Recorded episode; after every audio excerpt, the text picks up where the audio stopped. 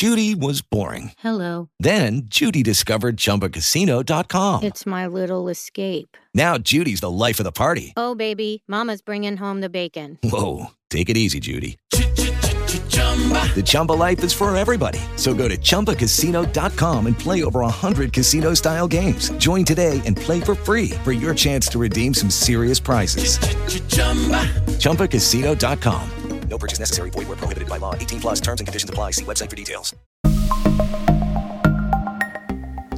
I'm Ellie Nieves, and I'm a women's leadership speaker and coach. Welcome to the Christian Career Women podcast.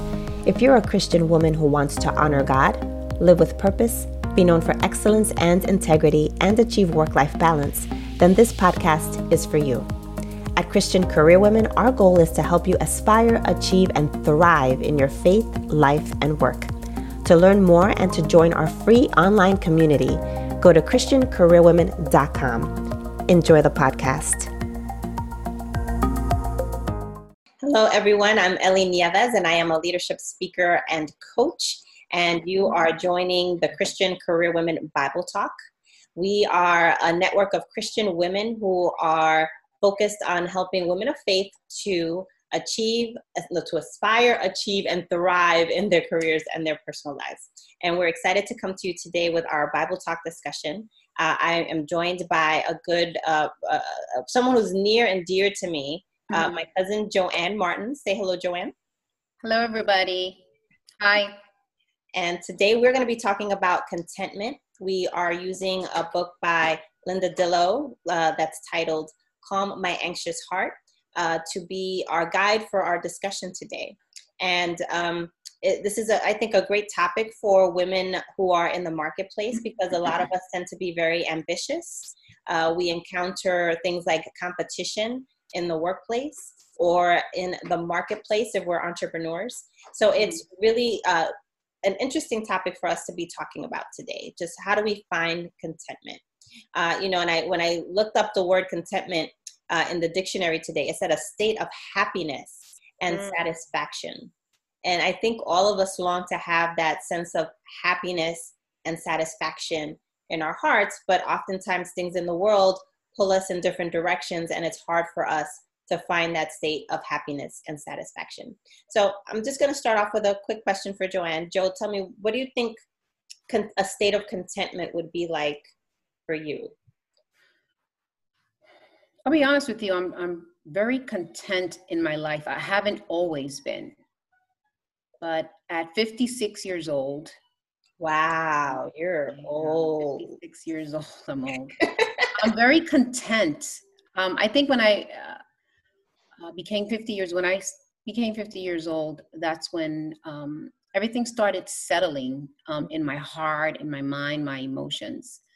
So I'm pretty content. I'm not saying that I'm completely satisfied with everything, but I'm pretty content, and that's important. Just being happy where you're at. And I would imagine that this state of contentment that you found it was probably after you became a Christian, right? Exactly. Mm-hmm. I wasn't always um, happy with myself, and um, didn't know my my direction was off in a lot of different areas. And once I got grounded in Christ, I knew fundamentally um, everything was going to be okay. And exactly what his word says that everything you you hand it over to him and everything is is going to be okay. So yeah exactly. Yeah. So I, I, was joking before about saying you were old at 56 i think that 56 is actually very young. Um, especially given how um, we're living longer as women especially i think the trajectory now for women is uh, 86 to 90 years old. Uh, wow. uh, so being 56 is kind of almost the prime of your life right? You've uh, lived through your youth and you're at a place in your life. And i'm not just saying this for you i'm saying this for for all of us who are you know uh, in 40s and 50s that um, we've reached kind of a state of maturity in a lot of ways right? We've lived a certain amount of life and we're able to look back into our lives and reflect on how we've lived. And we still have many years ahead of us so that we can use those lessons that we've learned to hopefully not only continue to live a more fulfilled life but also to be able to share those moments with others. Exactly. So let's talk about why it's so hard to be content. Why do you think it's so hard to be content in this world?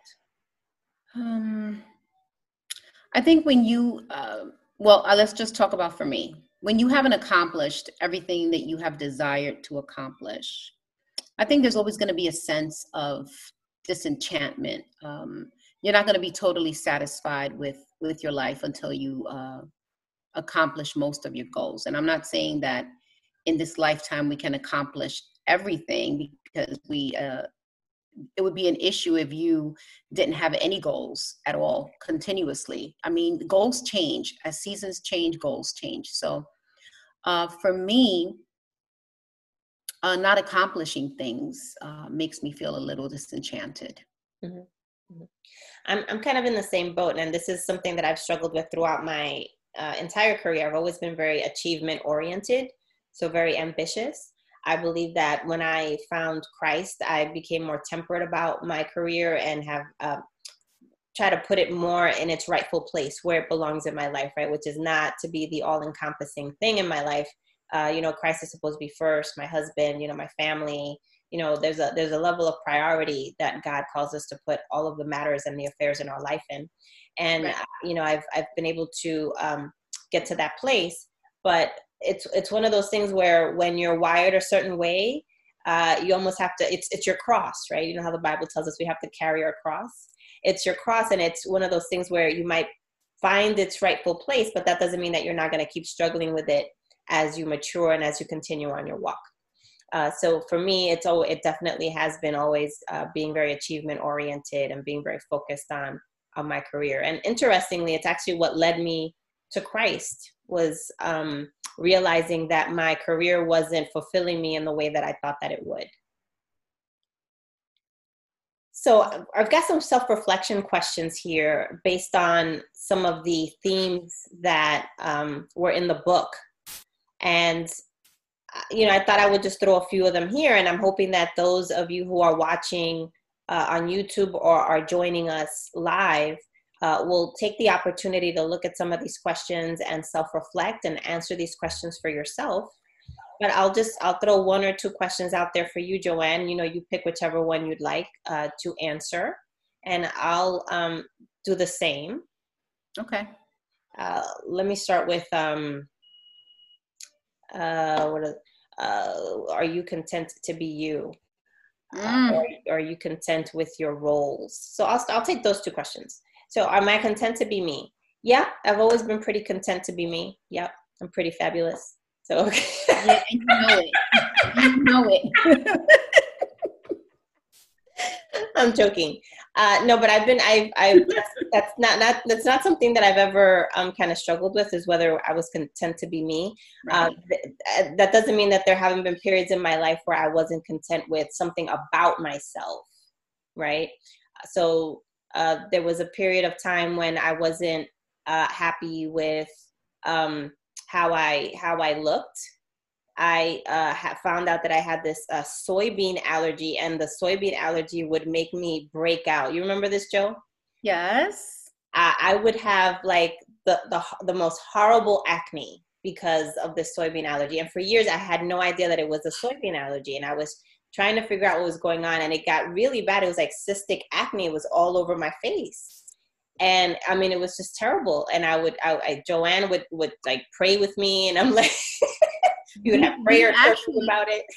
we actually uh, we actually uh, did a lot of crying and a lot of praying about it. And i remember that you said it was um, a thorn in my flesh yeah, because I couldn't and, stop it. Yeah, and, and I didn't know what like, it was. No, we're not. We're not going to receive that. And I know His grace is sufficient, mm-hmm. but we're mm-hmm. not going to receive that. And you went and you got an uh, an allergy test, and and um, I think like a week later, after we had prayed together and cried mm-hmm. about it, and and really encouraged each other, mm-hmm. because though your your acne was external, my acne was internal. Mm. So we've we've we've um we've definitely encouraged each other but keep going with your story because it's yeah. amazing yeah well that that was definitely a time that i wasn't content with myself right with mm-hmm. something about me because it, it, really was when it was it was something i had to interact with constantly and i couldn't uh, get away from it and it's funny because during that time i even took photos of my face because it was so bad uh, and every so often i look back at those photos and i'm like wow you know, and you know, it's clear now. Now I'm clear. But it was Beautiful. it was a horrible uh, several years that I was um, struggling with that. And then, are you content with your roles?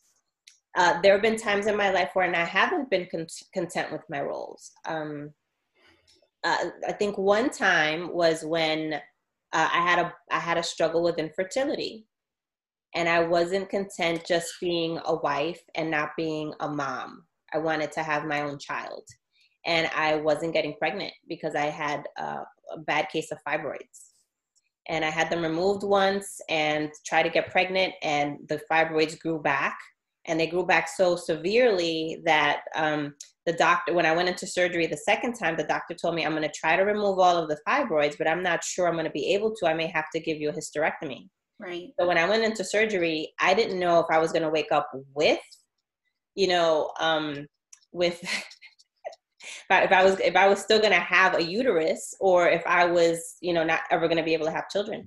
And I remember praying to God before I went into surgery and just saying, God, if I'm not meant to have children, then take this heaviness away from my heart because it was just weighing on my heart how, you know, I just wanted to be a mom. And I said, just please take this away from my from my heart. Just take it away. And I went into surgery. I woke up and inevitably had to get a hysterectomy.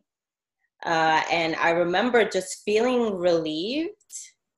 Uh, God really did take the heaviness away from my heart. And to this day, like I've never uh, no regrets no i don't feel bad. I've had plenty of my friends have had children afterward and i've never like been jealous. It's not something that's ever plagued me. But the other thing too is i married a man that had three children and they have been the most wonderful stepchildren. I just love them to death. And now i'm a i'm a i'm a grandma and i just i love it you know i just love it so even though i wasn't content with that role early on in my marriage uh, you know, those three kids that came with the package, they have been a true blessing to me, and God filled the need. And I think that's what I've learned over the years is that um, if you rely on God, He will fill whatever void you have in your heart. Exactly. So I'm going to tackle how do you categorize your life? If we would to have this con- if we would have had this conversation 20 years ago um, the list would have been really amazing and um, really ugly. But now first and foremost is christ. He is number one. Um, and you know the scripture comes comes to mind you know seek first the kingdom of god and his righteousness and all things shall be added on to you everything after him, everything else follows. It follows in that order. Christ is first. He is the center, the foundation, the cornerstone of my life. And then after that, my husband. And um, so, just like you, um, I also had to have a hysterectomy, but it was after I um, I was already um, 55 years old. So, but I never had children either. And then I married a man who had three living children. And so now not only do I have two wonderful daughters, one of the son, he's still struggling, um, but I have two wonderful daughters and I have wonderful step uh, grandchildren that love me like like their grandmother. So God has truly blessed us, um, blessed me in that way. I'm going to tackle: Are you content with your roles? I wasn't always content with uh, being a wife in my first marriage, I actually was very unhappy with that role. And in that role, um, um, I wasn't allowed to grow or be the woman that I was supposed to be in Christ. I also didn't know the Lord. So it was very difficult. That role was one of the hardest roles for me. Um, I'm a survivor of abuse, of domestic violence. So, um, but I learned so even in that even in that in that place i learned so much about um, who god is and what he actually says in his word is absolutely true for us so um, that was now um, i'm content with all my roles my role as a woman of god um, a follower of christ my role as a wife to a wonderful man of god who is also a pastor an elder, uh, uh a pastoral elder. I'm also an elder. Um, I'm content with my role as a mother, as a grandmother, as a sister, as a friend. So, and as a uh, uh, a leader at at my at the workplace. So, I'm content with all my roles right now. Amen. Amen. Thank you for sharing your heart. You're welcome. So let's um, start talking about how. Uh, what do you spend the majority of your time dwelling on? Hmm. How I can be a better daughter um, to my heavenly Father. I know I know that sounds, you know, because we're on a we're we're talking about a Bible study, but it, it honestly is true. Um, I do dwell a lot on that, um, making sure that everything that I do and um, my thoughts, my actions, my words are pleasing to him and um, so a majority of my time is spent on that spent with him and and and doing trying to do his will mm-hmm. and um, and then being a good wife but also um, i do love i do love my job and i love what i do so i spend a lot of time um, excelling at work which at my age um, can be a little difficult sometimes, you know, keeping up with the young with the youngsters. But those millennials, um, those millennials. um, but um, so I spend a lot of time with the Lord. I, I spend a lot of time in um, ensuring that my husband is taken care of, and taking care of myself and excelling at work. Great. And I, I similarly uh, spend a lot of my time dwelling on how I can please God and and how I can live my life according to how he wants me to live his mm-hmm. life, live my life. Uh, but you know, the reason this question is here really is to demonstrate that whatever you spend your time thinking about can manifest itself in your life. And I've had relationships with individuals who tend to be very negative and if they have a negative disposition about them it's because they spend their time dwelling on the negative and oftentimes, if we spend the time dwelling on what we lack, then we're going to have a natural predisposition towards being discontent. So, if we spend our time dwelling on uh, the things of Christ, then that is what's going to manifest itself in our lives. Exactly. And here's a, a quote from the book where it says Two women looked uh, through prison bars. One saw mud and the other saw stars. Uh, and and what it reminds me of is just that we have to have perspective right are you a glass a half uh, a glass half empty or glass half full type of a person and some of us just think that we were given a bad lot in life but even when you're given a bad latin life you can still always look around you and look for the good in your life. Look at the look for the good in, in each situation that you're in. And i think about my own personal life. I grew up in poverty. I lacked a lot as i was growing up. But somehow god always provided as i was growing up. And i remember uh, you know when i uh, was laid off in 2009 with my husband. We were both laid off unexpectedly at the same time, and there there was a lot of fear. There was a lot of wondering what was going to happen next. But at the same time, there was also a lot of wow, God, you're providing. Wow, God, you have you put food on our table. God, you allowed us to pay our bills this month.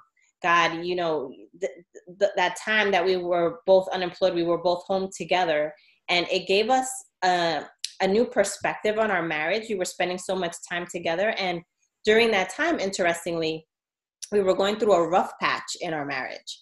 And that time that we spent together gave us an opportunity to heal our marriage in a different way. And it brought us to a different place. So, in every bad situation, there's always something good that can come of it.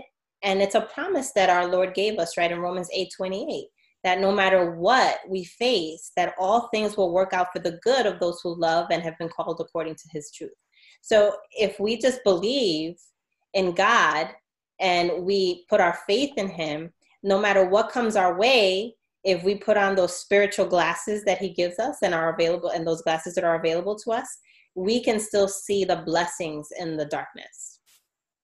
Exactly. You know how you were talking about you have to look at the glass half empty. Some people look at it half empty or half full. I'm just happy I have a glass. That's how I see it. I'm just happy I have a glass. Yeah. Because I know the Lord is going to fill it. And mm-hmm. even if He fills it to a quarter, His grace is sufficient. Mm-hmm. Amen. Amen. Amen. So, how does God enable us to be content? Mm. Do you want me to answer? You can answer. I have the answer on the next slide. Oh, you do? You, okay. um, you know, again, doing, spending time with the Lord, being in His presence. In His presence is saving grace. In His presence is healing. In His presence is the ability to move on to the next, to uh, take the next step. In His presence is faith. So, how does God enable us to be content? By filling us with His glory and filling us with His grace. And the more time you spent with Him, the more you take on His likeness. And that Shekinah glory won't just be uh, surrounding you, but it will be in you. And that's that's that's what works. Amen. Amen. So the answer is God infuses contentment into us through, through his, word. his word. His word. And you know, I, I always love uh, remembering this that we do need to turn to God's word. And I, and I, I like to share this as well is, you know, we often go to God in prayer, and that's important that we do that. We have to go to God in prayer.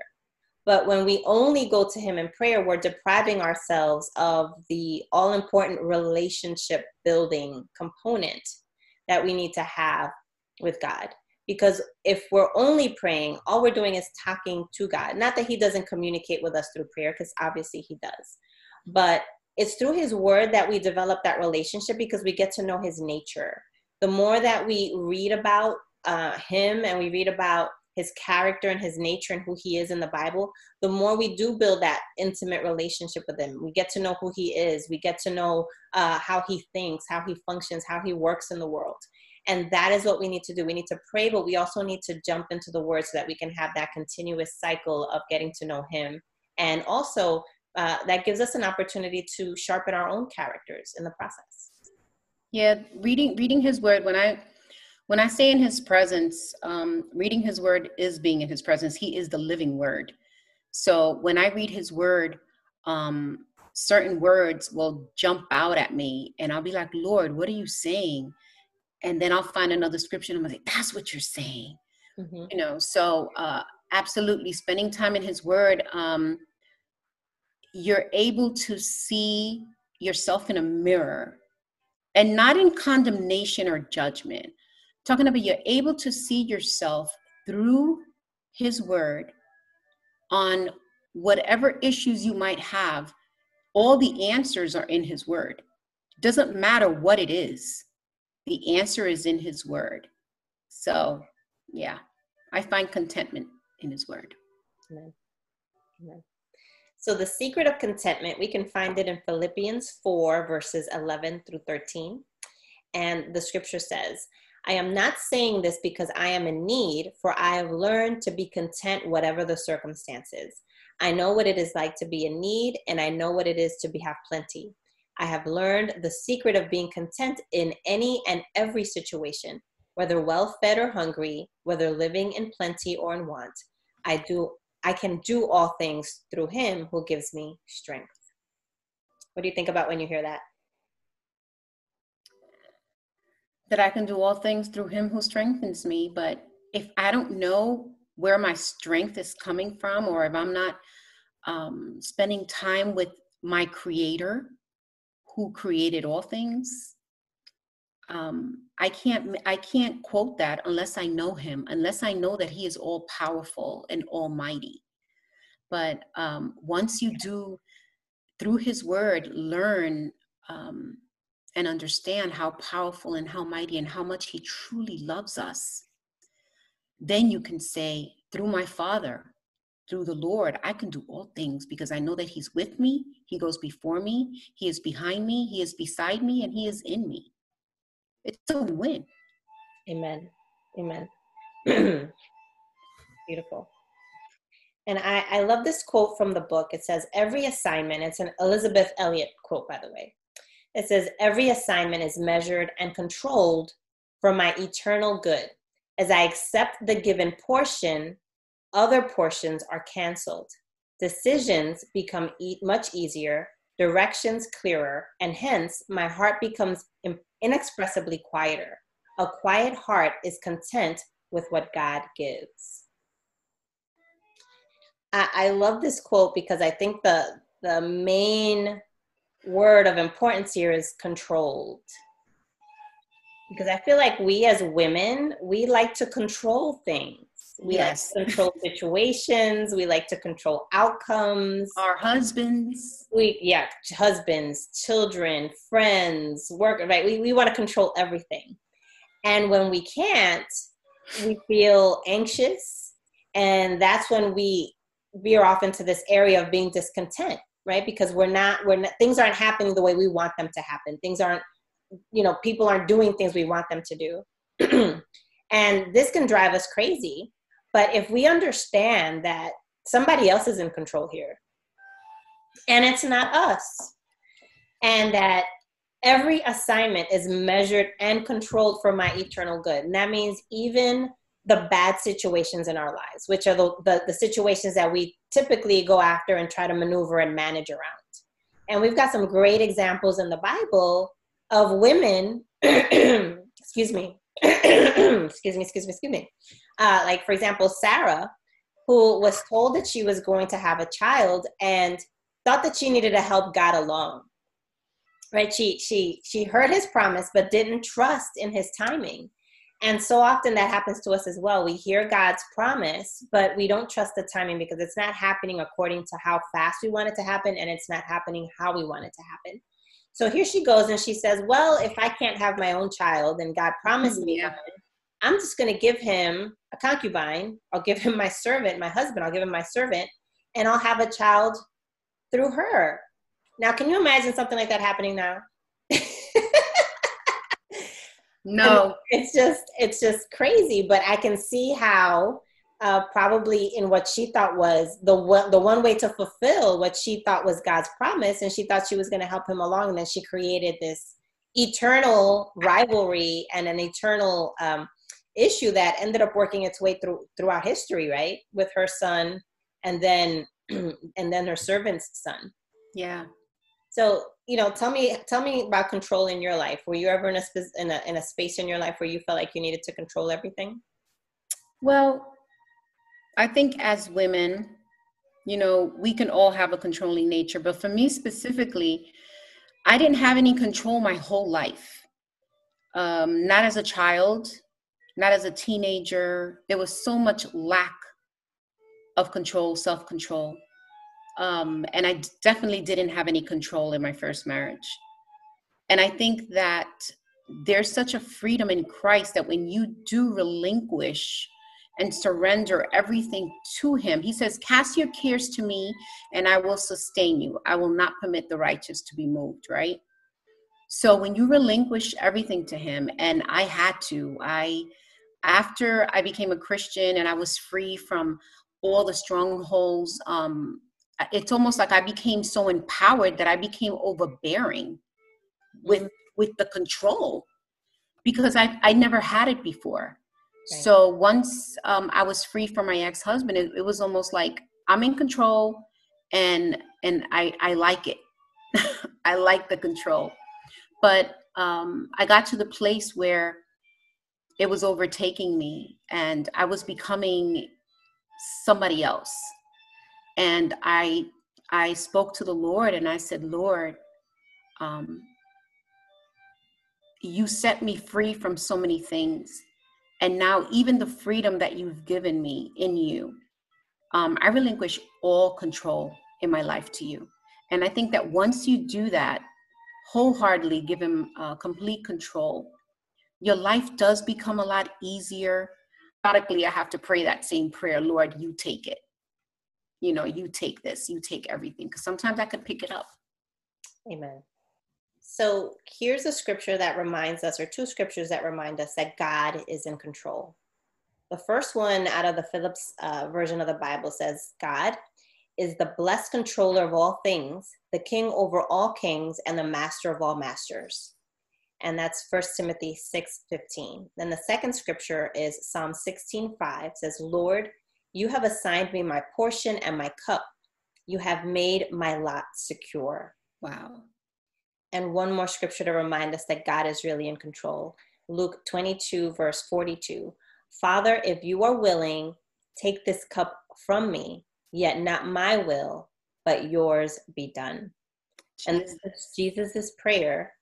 In the, uh, garden, the garden, the Garden of Gethsemane. Mm-hmm.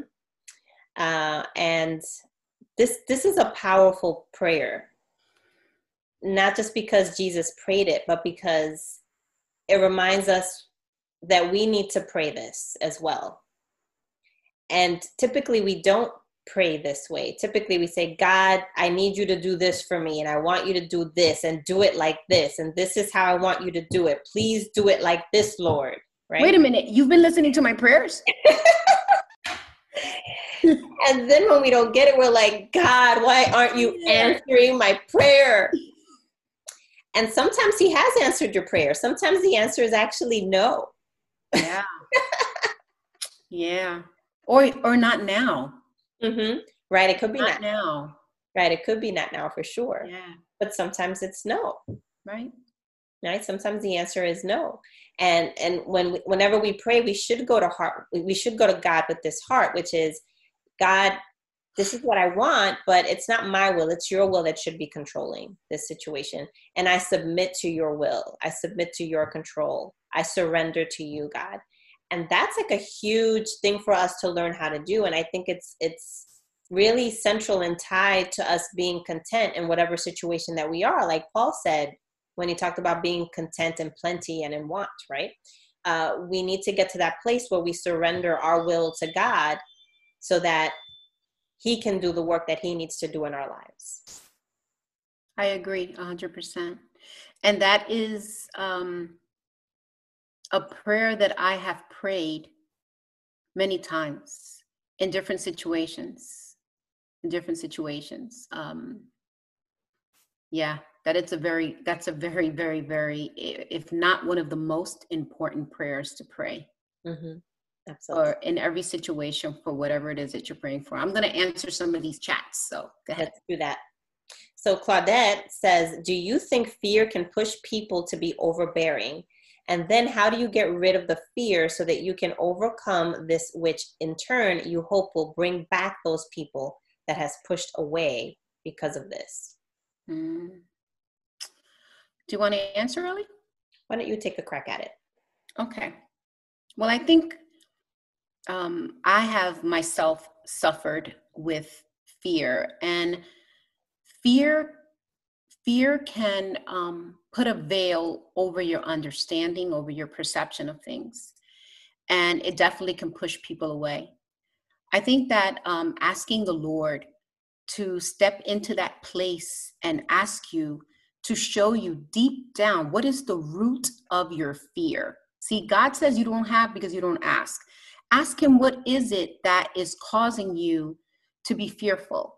For me, when I ask, it was my childhood. It was things that had happened to me in my childhood.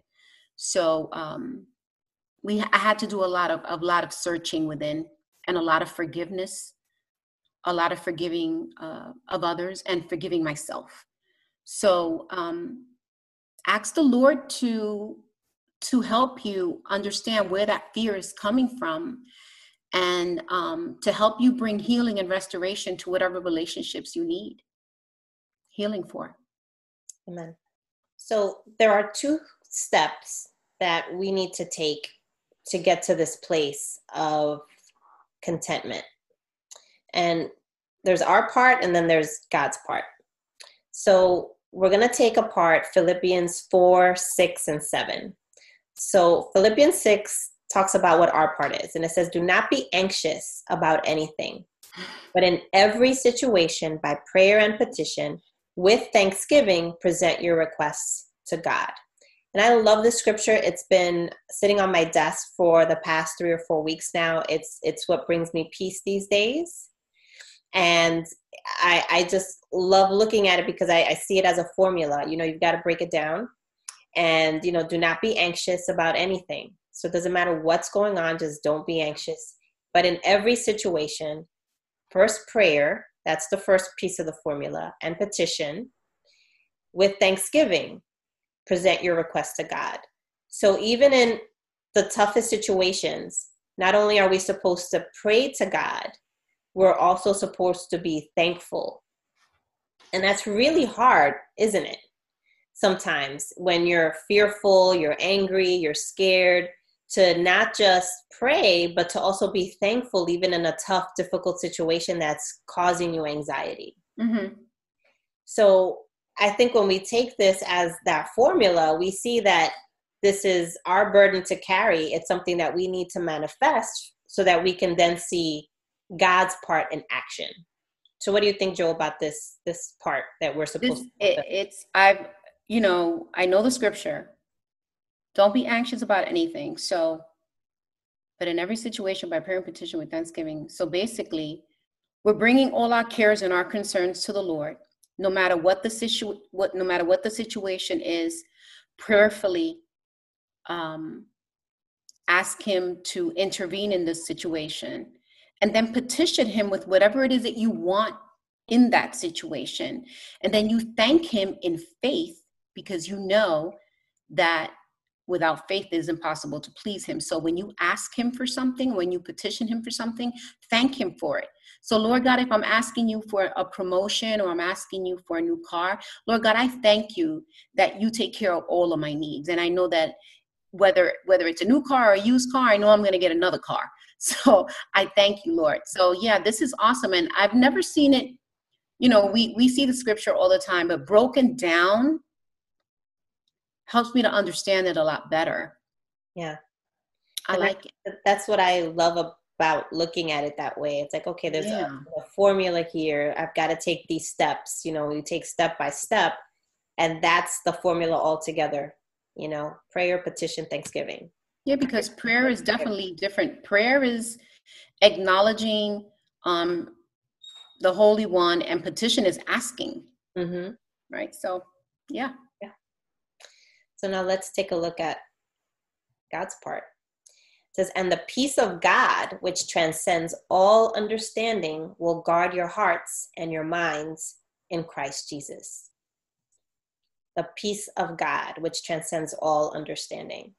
And this to me is like amazing. This whole transcends all understanding, which is when we do rest in God, we get to a place where we can find peace, inner peace, inner joy, even in a dark place. Yeah. Even when we're going through a hard time, that there's still peace and a calm. And you might ask yourself, well, how am I feeling this way in the middle of chaos? How do I how do I feel grounded when everybody else seems to be pulling their hair out? And it's because if you've done your part, this is now God playing his part in your life. Exactly. Exactly. You know, we're right now, right now as a nation, as a people, as a body of Christ, we're going through a very difficult time. But with the knowledge that God is in control and that we know that that he loves us and I have a peace. I'm not walking around acting crazy, buying a whole bunch of toilet paper, even though I did. You are. Yes, you did. Yeah, I did in the beginning, but not anymore. not anymore. Not anymore. I'm not buying cases and cases of water anymore either. Um, you know, I, we I all did, didn't we? huh? We all did. I have I have a piece about it. Um, I know that um, many people are getting saved through this process that's happening in our nation. Um, many people are returning to the Lord. Many people are praying. There is a unity, a camaraderie that's coming forth in this nation like never before. Um, so I have a peace about it. I have a peace. And I know that it's because I trust God through the process. And someone, I, I even when my mask on, I still say hello. And even though I'm smiling underneath my mask, they can't see it. Um, but I'm still gonna smile and I'm still gonna say hello to no matter no matter where I am, no matter where I go. There's a peace within me um, that a lot of people won't understand or don't understand. But it's the peace that comes because my heart is connected to the creator of the universe. And I have the mind of Christ. And I know that um, that we are going to be victorious in this situation that's going on right now. Amen and and just uh, for those I'm, I'm speaking into the future now because this uh, we're speaking live now so everybody who's online knows that we're talking about the coronavirus but it's possible that someone is going to find this video on youtube a year from now. Uh, so we are talking about the coronavirus. We're kind of in the middle of it right now in the thick of it. We're all quarantined. We're wearing masks to go outside so this is yeah. what we're referring to. And uh, you know this also reminds me of 9-11 I had just become a Christian on, on 9-11. I became a Christian August 15th of 2000 and August 18th of 2001. So it was just a few weeks uh, before 9-11. And when 9-11 happened, I was actually working uh, down in lower Manhattan. And uh, from my office, we had a perfect view of the Twin Towers.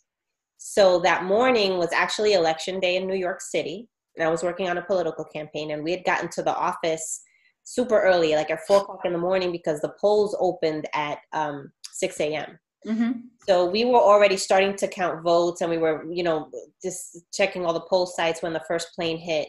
Uh, and um, you know, it was it was a devastating day when that first happened. Many of us just thought that it was an accident.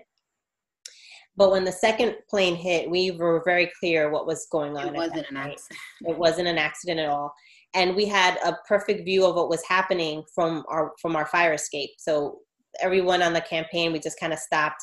And by then it was interesting how people get anxious in those times. You know there were people who were crying there were people who were very upset there were people who just didn't know what to do. I mean we were under attack and everybody knew it.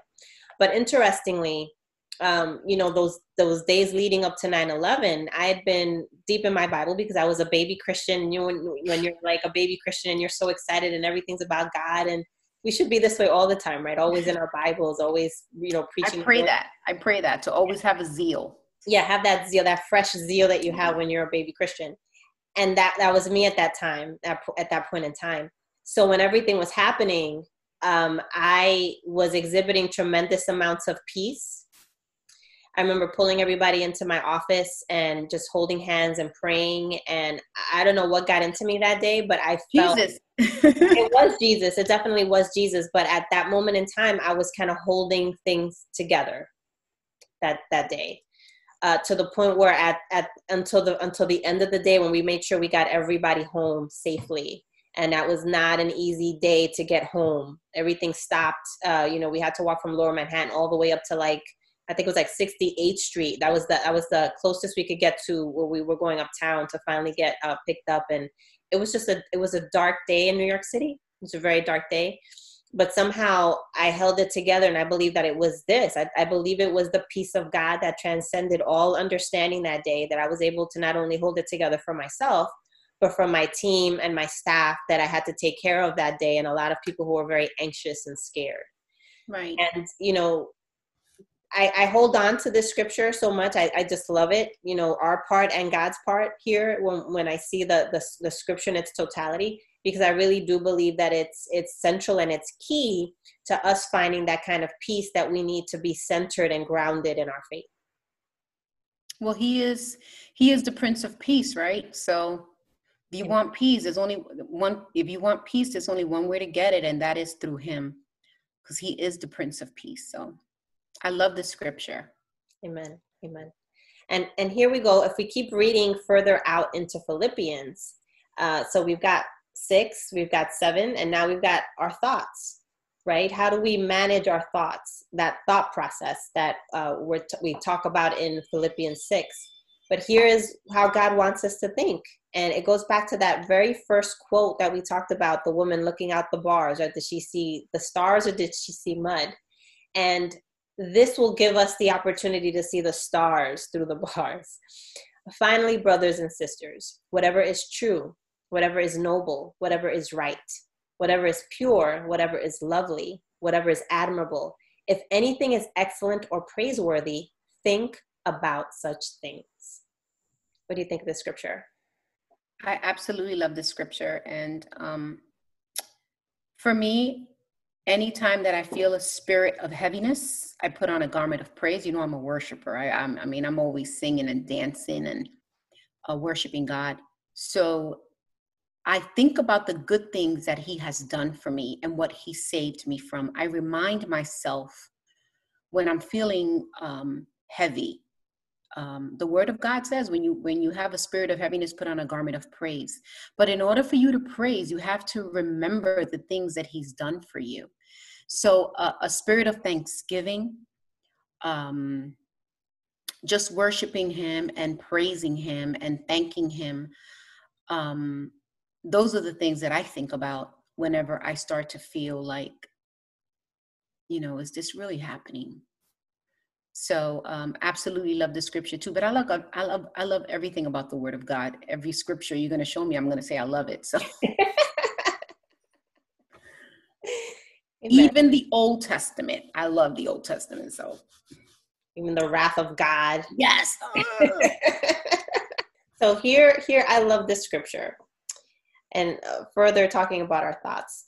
For mm. as he thinks in his heart, so is he.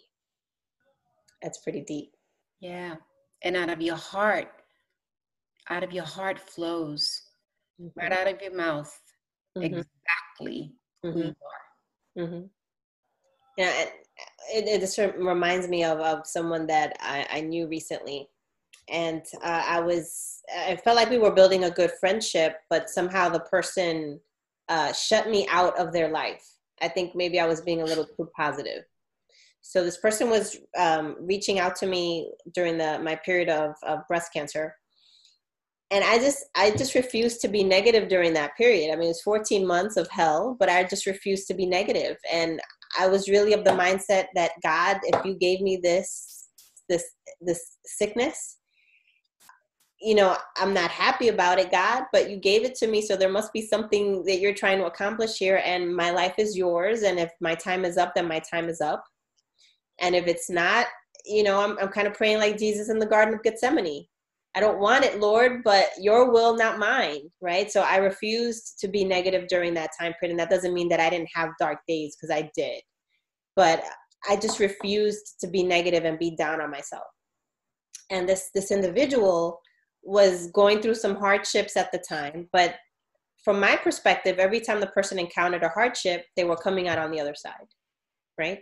So yeah, you go through a period of, of hardship where your spouse is unemployed but look, two or three months later, your your spouse is back on the mend.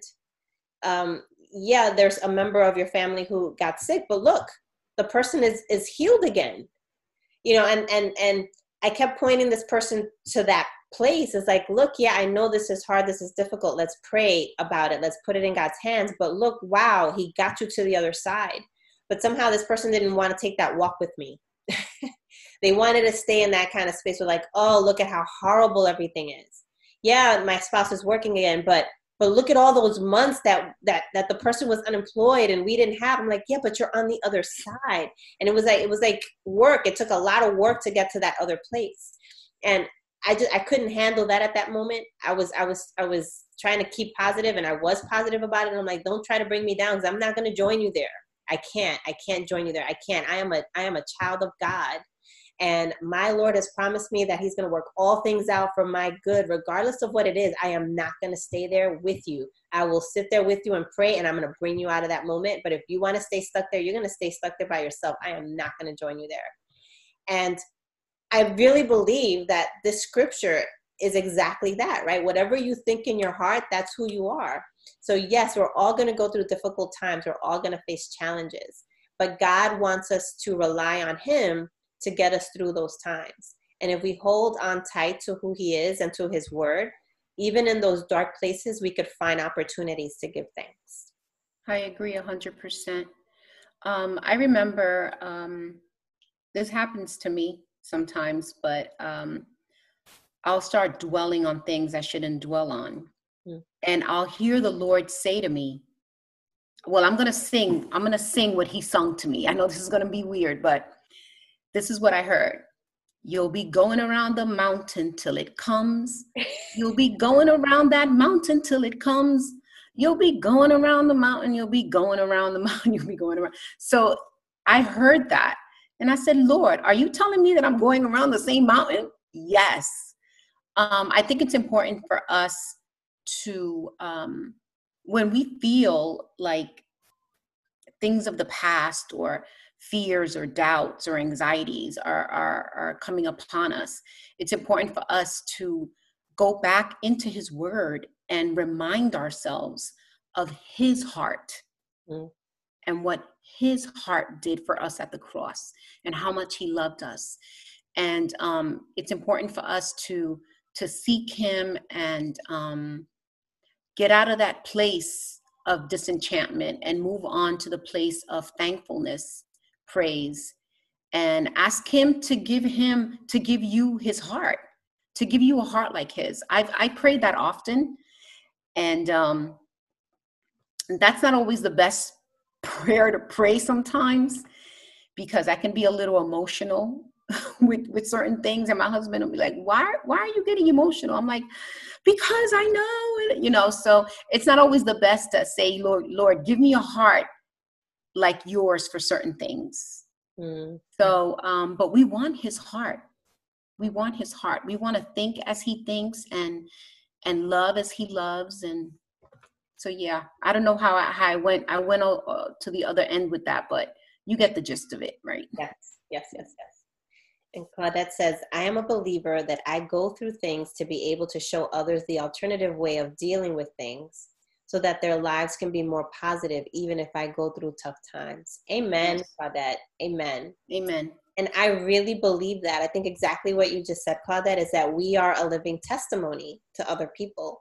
And sometimes we are the only Jesus that other people encounter. And exactly, however you go through your challenges, and other people see how you successfully manage through, that is your witness. You know, you are witnessing to those individuals, and hopefully, it'll give them uh, some semblance of what faith is, and hopefully, they'll come to believe as well. Exactly. I I um I have conference calls, as you know, from seven o'clock in the morning till seven o'clock at night. Um, I'm on conference calls, and usually the ones at seven o'clock in the morning, eight o'clock in the morning, nobody is doing the visual. But me, I get up at six o'clock in the morning. I start singing and dancing, putting on some makeup, making sure that um, that my hair looks somewhat done. And um, I I get on that conference call and I'm like, "Good morning," and I turn on the visual. Nobody else turns on the visual.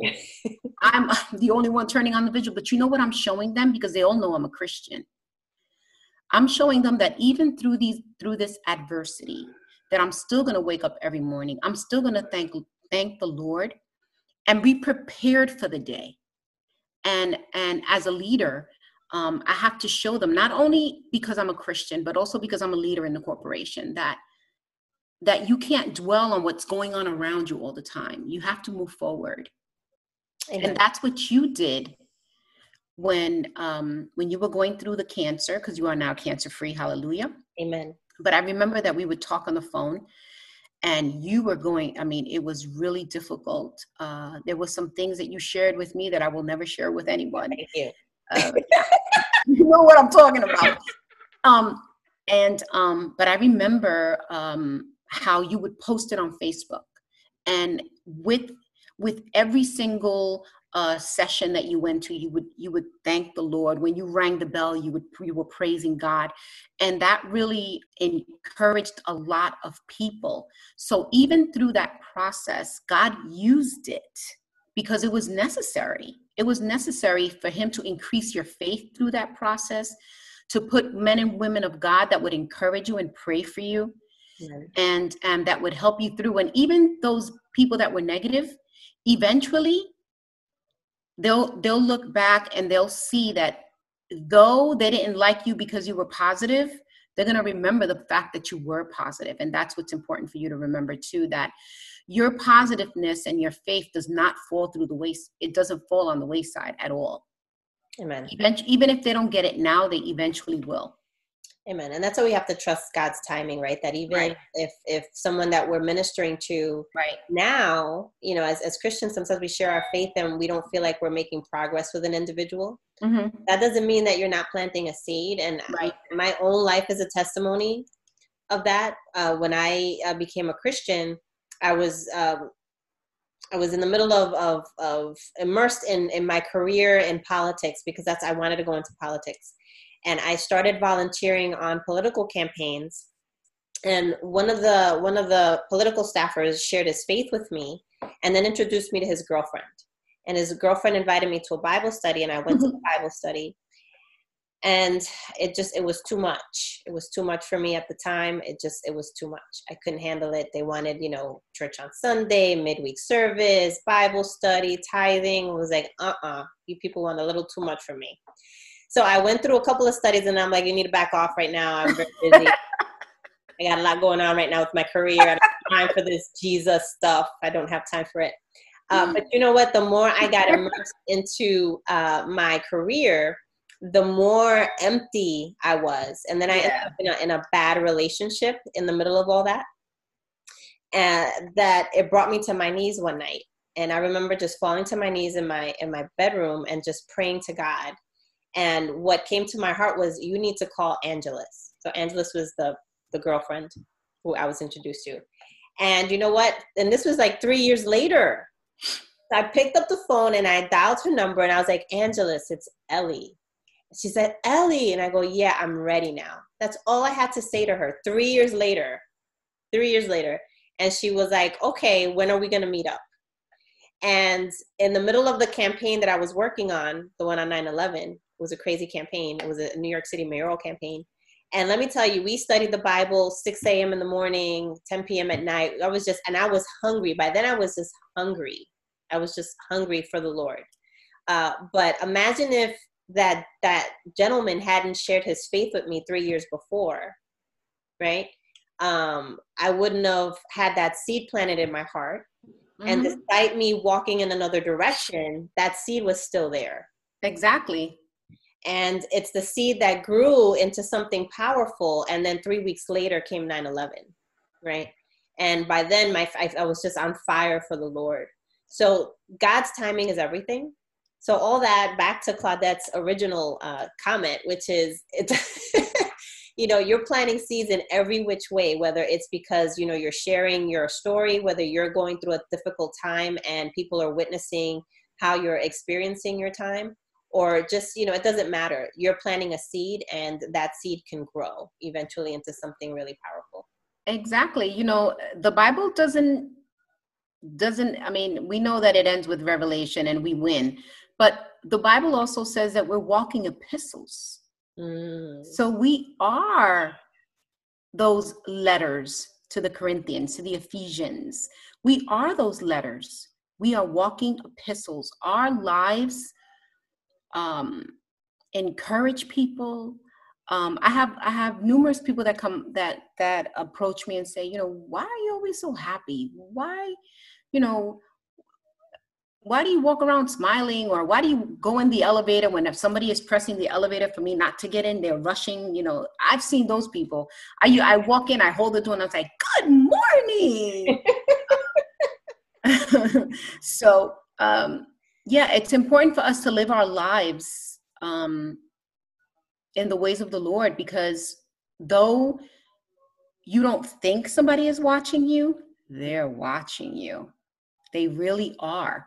They really are looking at you and and um, the words and and listening to the words that you say. Though you think that they're not listening to you they are and they're watching you because you know you profess christ you confess them so they want to know what, what's so different about this person what's so different about ellie what's so different about joe Amen. and that's when you can you can you know tell them about the blood and and and the cross and Amen. Amen. So we are at our last slide here, and these are just um, five steps that were shared in the book in the in the beginning of the book, but I bought it towards the end of our presentation because I thought they were north, noteworthy. And uh, it, you know, the whole idea is that contentment begins with an eternal perspective, and we've been talking about that throughout our Bible study. But here are just five steps that we can take. They're very practical steps that we can incorporate in our careers and in our personal lives as we just move around and about our day.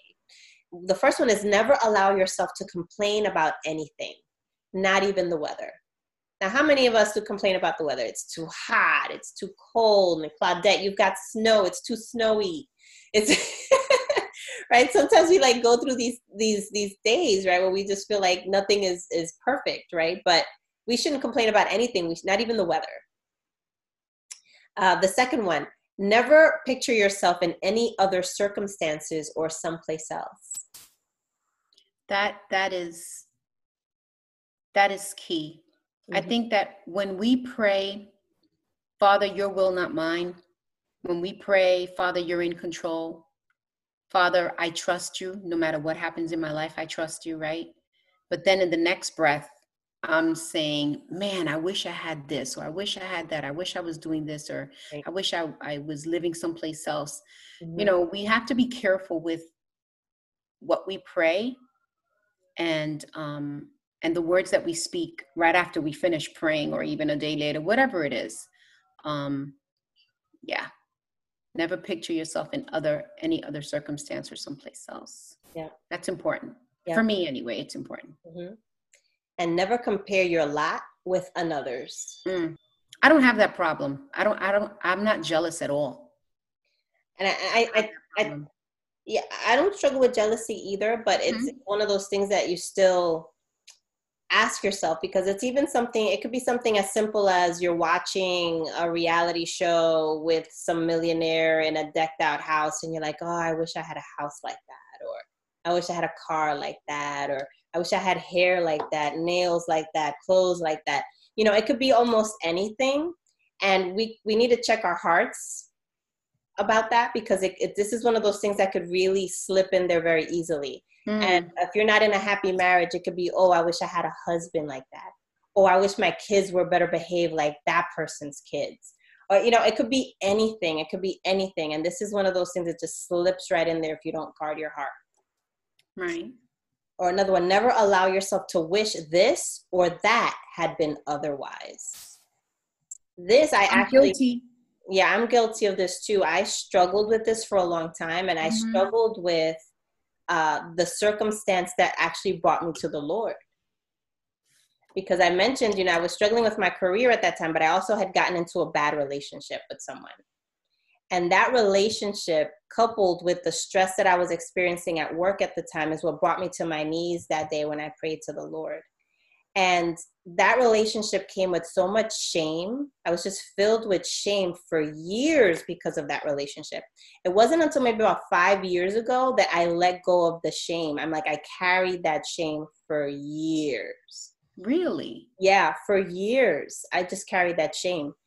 And, um, you know, and I, w- I would keep saying, I regret, I regret that I had gotten into that relationship but it was that relationship that brought me to the Lord. It's like inextricable. Like I can't pull one from the other.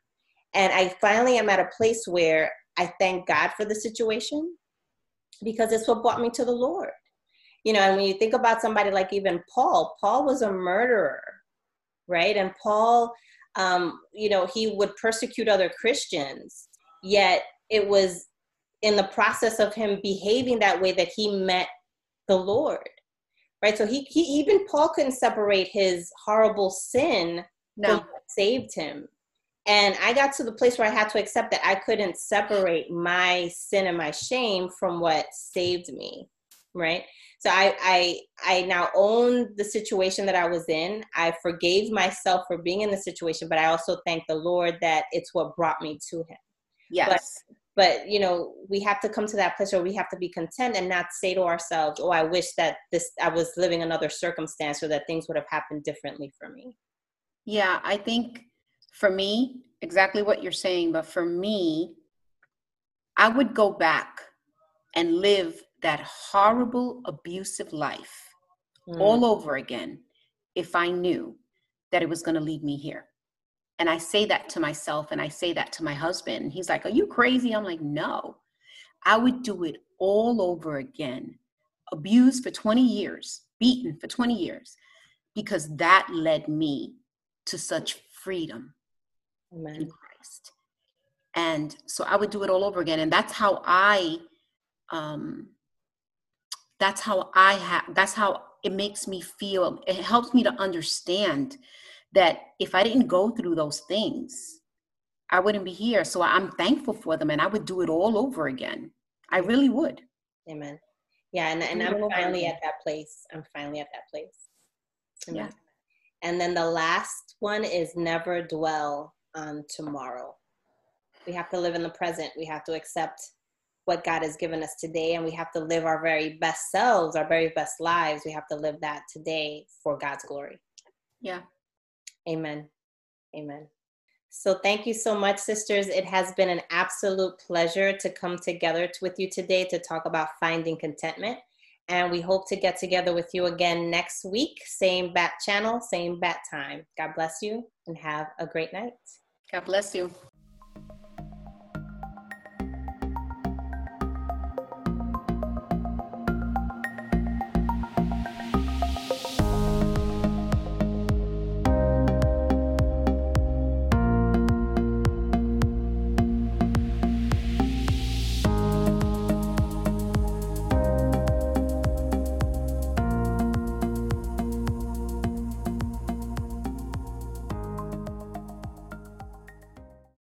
Lucky Land Casino asking people what's the weirdest place you've gotten lucky? Lucky? In line at the deli, I guess? Aha, in my dentist's office.